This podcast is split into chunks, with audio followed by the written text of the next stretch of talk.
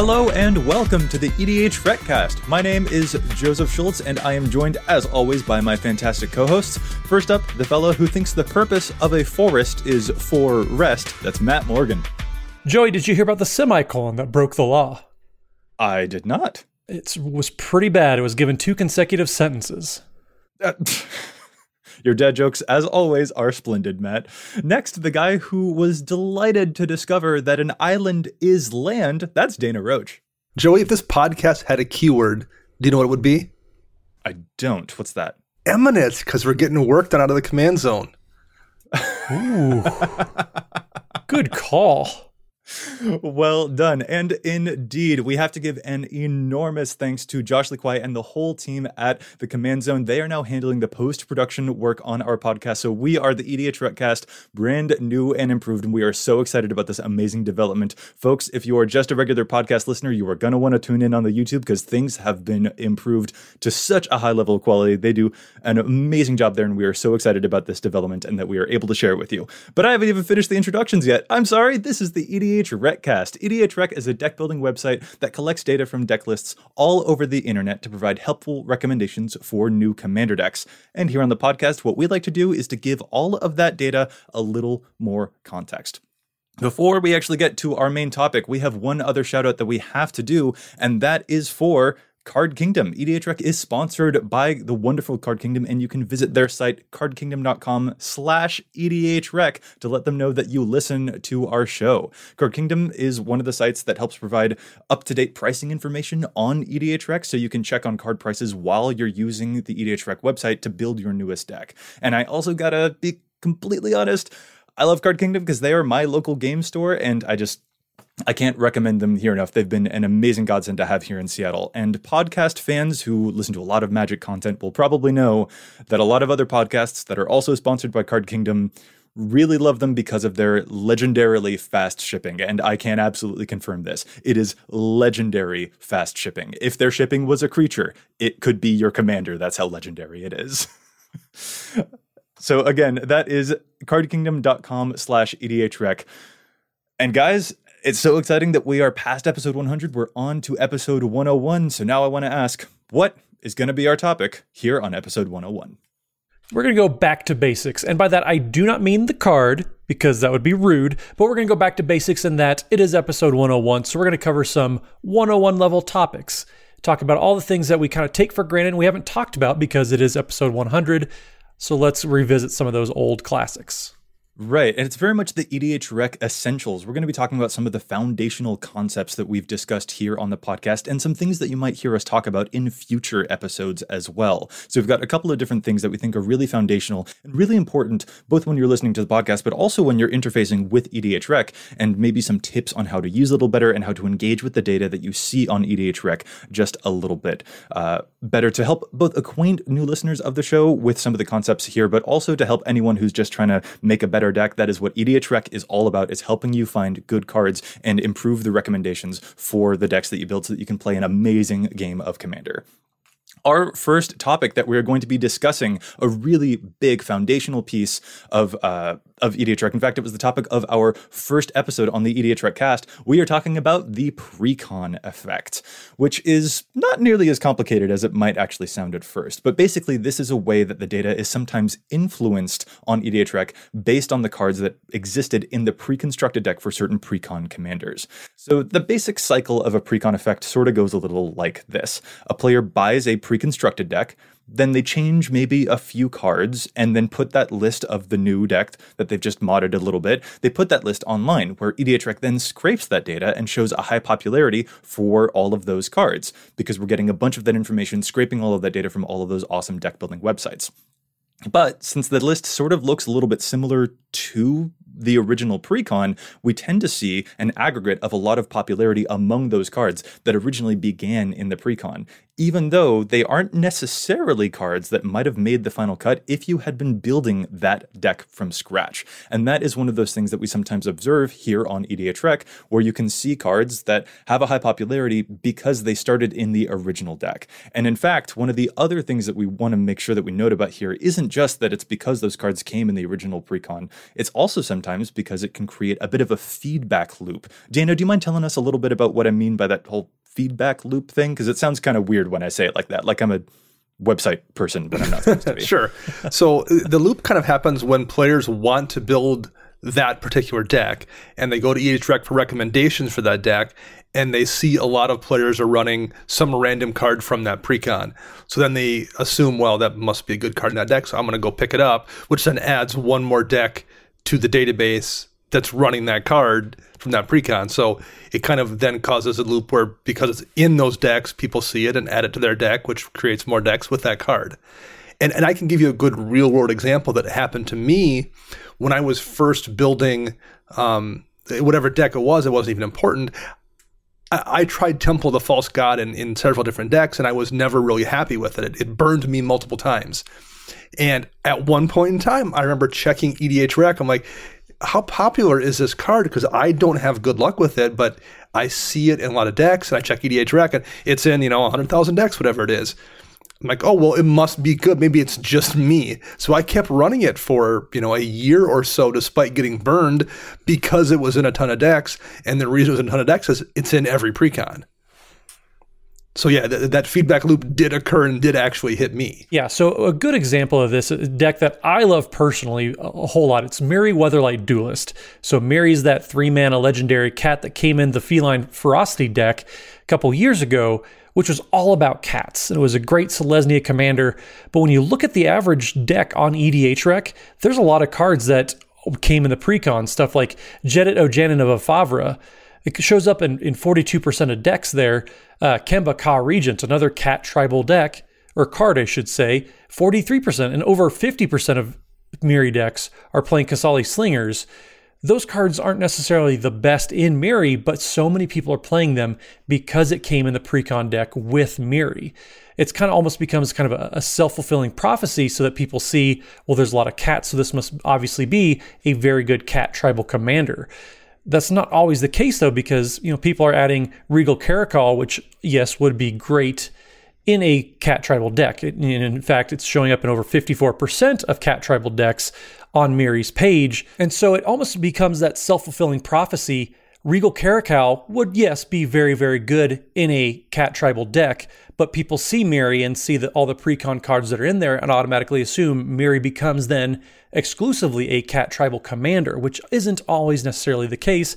Regal Caracal is in over 54% of Mirri decks. That's just because people see it, and so they therefore then believe that Mirri is just a cat tribal commander. And and she really isn't. Nothing about her abilities actually speaks to wanting cat tribal. But since she came in that Arahbo precon, and Arahbo is a cat tribal commander, we are seeing after effects of that. And that's not the only cat tribal card that shows up there. Pride Sovereign is another one that jumps out to me, right, showing yeah. up in forty eight percent of the Mirri decks, and it's like again, these are good for Cat Tribal, but if Mirri had been released in a different capacity, if she wasn't in the Cat Tribal Precon, but if she had been in, for example, the set Dominaria, if that was where she had been released, I don't think anyone would think to make her a Cat Tribal deck because nothing about her abilities actually speaks to being cat tribal necessarily. So that is a way that the precon effect sort of influences her page even to this day when she was released back in 2017. Yeah, definitely. If if Mirri were the type of legendary creature that came in a pack of cards versus a pre-constructed deck,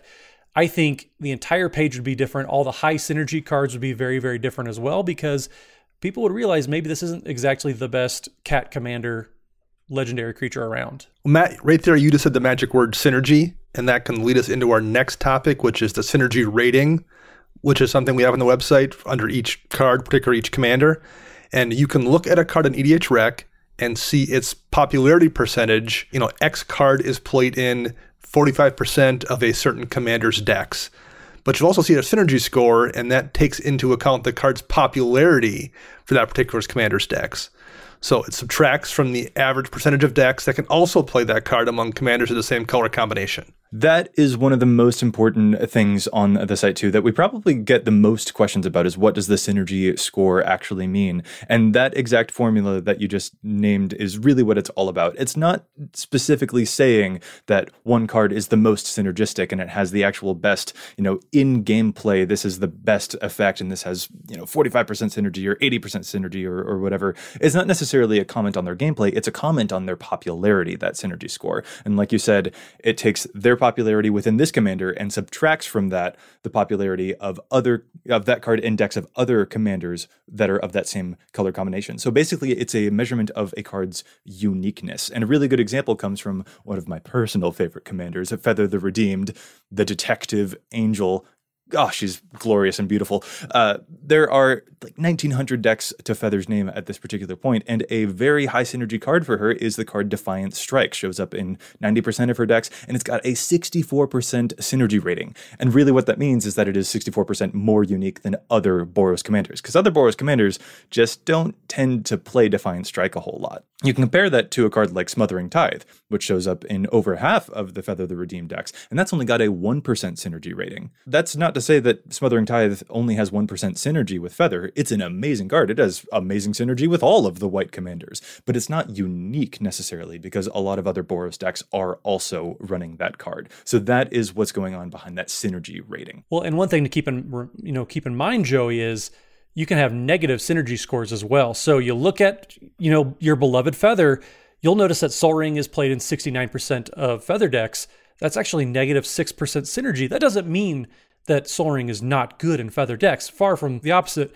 It's actually because the average deck, you know, 75% of all decks are playing Sol Ring. It's just that good of a card that so many decks are playing it. So when it actually comes in under that mark, it has a negative synergy rating because it's just not as popular, it's not as unique to Feather as the average deck. Exactly. So, in short, a high synergy card is a really popular card that's really unique for that commander versus a top card that's popular to the commander, but it's also popular in all commanders of that color combination. Right, exactly. So a high synergy score doesn't mean the card is good necessarily, just that it's more unique and a low synergy score doesn't mean it's bad necessarily. It just means it's not unique for that commander. Right. So this is actually a tool that Dana, I imagine someone like you who really enjoys more of the, uh, I guess I'll call them the hipster-y kind of decks, where you're looking for cards that are especially very unique, commanders that are very unique, and something that other players aren't necessarily doing. Those synergy scores might actually be a way for you to decide whether the strategy that you're pursuing for a certain commander is going to be a bit more unique than other commanders of that type. That's actually one of the things that makes Feather so appealing for me, for example, because she has so many of those high synergy cards that are very different from other things that Boros players are doing. Or if I'm building one of my 18,000 different necromancy decks, I might be able to find some of the cards in there that have high synergy ratings that separate them from other Golgari decks that do that same thing. So that can be a way that you find cards that are a bit more unique within your 99, which I know is very important for you. Yeah, absolutely. It's a, something I use a lot, and and even on our last show, um, when we had Sheldon Menery on episode 100, Sheldon talked about using that kind of thing a lot to see what doesn't get played more than what does get played for a certain commander. Yeah, exactly. There's also another really fun segment that we like doing here on the EDHRECast, and that is challenge the stats because there's a ton of information, a ton of data, a really a wealth of accumulated knowledge here on EDH Rec.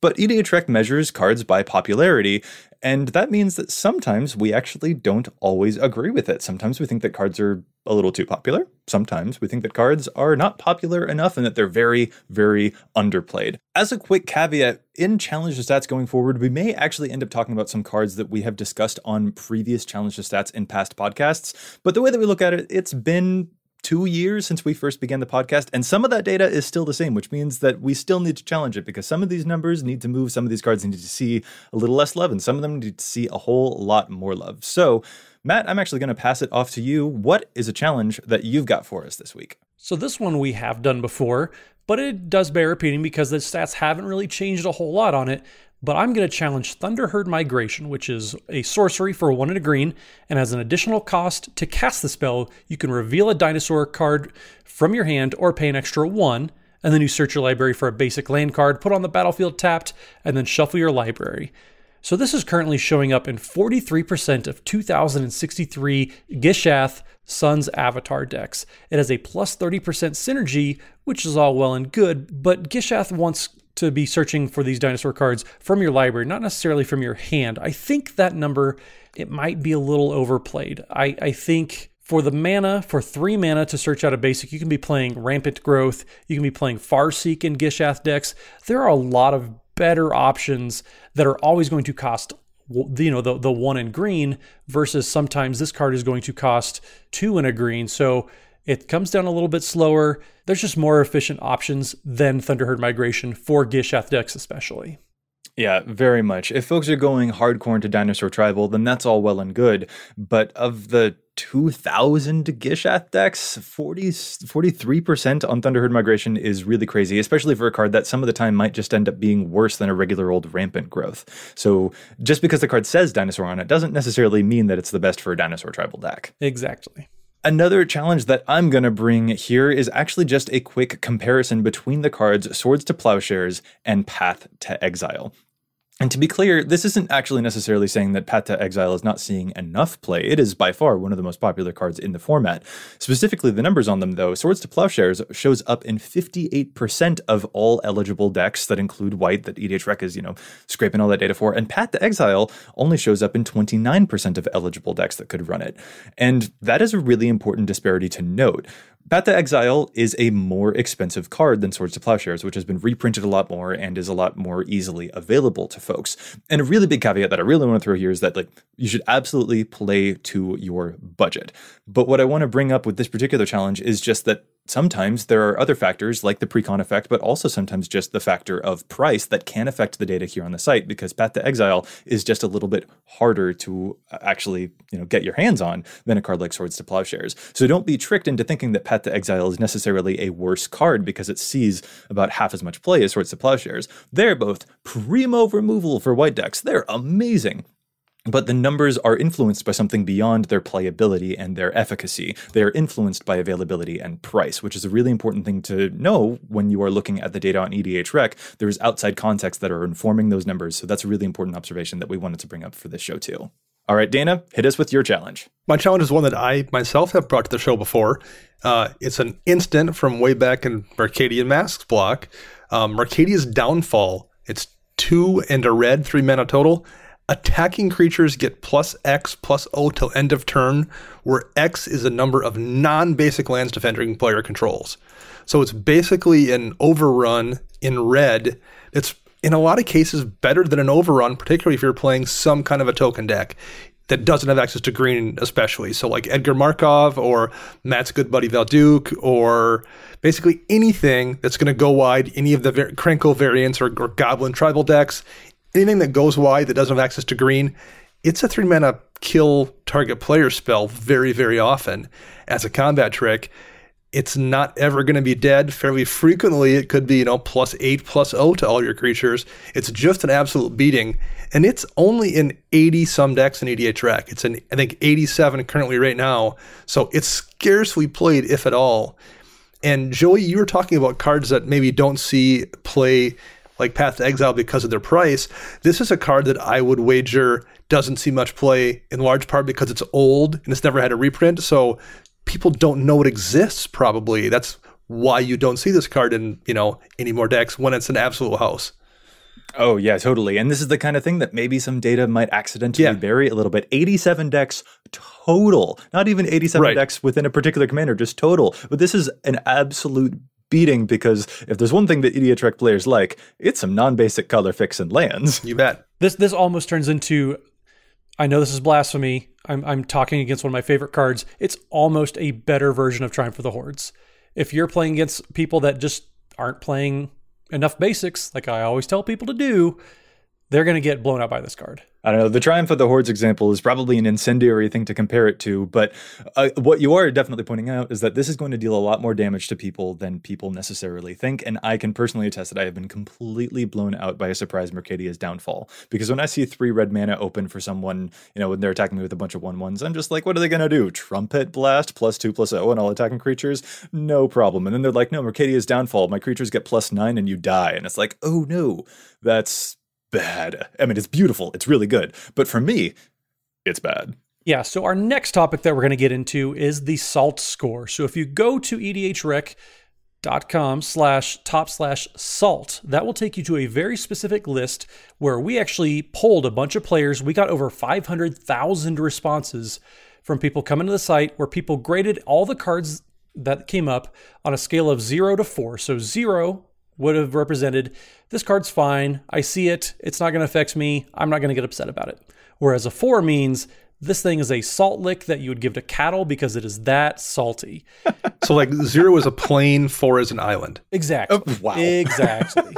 yes. And maybe like three would be swamp, two would be mountain, I think y'all are reading way too far into this. but anyways, so if you look at any given card, you might see a little icon in the bottom left-hand corner of a little salt shaker. That means that that card had an exceedingly high salt score based off the responses that we got. Meaning it might frustrate people to see that card played in a given game, like an expropriate, for example, or if somebody's playing Leovold, they'll especially get salty, not just because it's banned, but because it's such a salty card. So many people said, yes, I don't really want to see this card, so I'm going to give this a four. Yeah, we got a lot of responses. And if you go to this SALT page, you can even just Google, and it should be one of the first things that comes up EDH Rec and the SALT scores. You see a lot of cards that actually fit along those same lines. For example, I think one of the highest ones is the card Stasis, which got a SALT score of 3.07. And this is the one that prevents people from, un- from untapping. And then there's also the card Armageddon, which destroys all the lands, also got a really high SALT score. Winter Orb is another thing that prevents people from untapping, that got a really high SALT score. You had mentioned the card card expropriate, well, that shows up in the SALT score at a rate of 2.91. And remember, these are ratings out of four. So 2.91 out of four. People really don't like it as much when you get to the expropriate level uh, sort of stuff. And actually, rounding things out, I'll go one further. That's Vorinclex, Voice of Hunger, which also has a really high SALT score. You can see a lot of patterns about cards that people don't necessarily enjoy playing against very much because they maybe deprive you of resources or prevent you from taking your turns and someone else is taking a lot of extra turns. That kind of deal. People really want to play in this very social game of EDH, but some of these cards aren't always going to be the most friendly thing that you can do, you know, for folks across the table. That's also just totally a thing that you can just talk about with your playgroup. For some folks, these are perfectly fine cards, but we did want to poll the community to see what the general consensus was about some of these cards. So that might actually be something that you can use when you are deck building to tell is this a card that's going to be maybe a little dicey if I play it at the table, or is this a card that people are generally perfectly fine with if you are playing against a bunch of strangers at a local game store? This is another tool that can be used to help, you know, determine where you want your deck's impression to be, basically. Well, and, conversely, because we're trying to serve as many markets as possible, if you're a terrible person, you can use it to find a bunch of cards to make everyone hate you too. So you can use it oh. that way. Yeah, I, I, wouldn't go that far. I, I, wouldn't go as far as Dana does. But if you want to just get a, a, a good good idea of how unfun a certain card is, this is a good way to do it. The higher higher the salt score, the less likely people are going to be wanting to play a second game against that deck. I, sorry, Dana. I just really love that. Like, this is something that people can use to avoid cards that other folks maybe don't like as much. But for you, you're like, but some men just like to watch the world burn. I'm just a realist.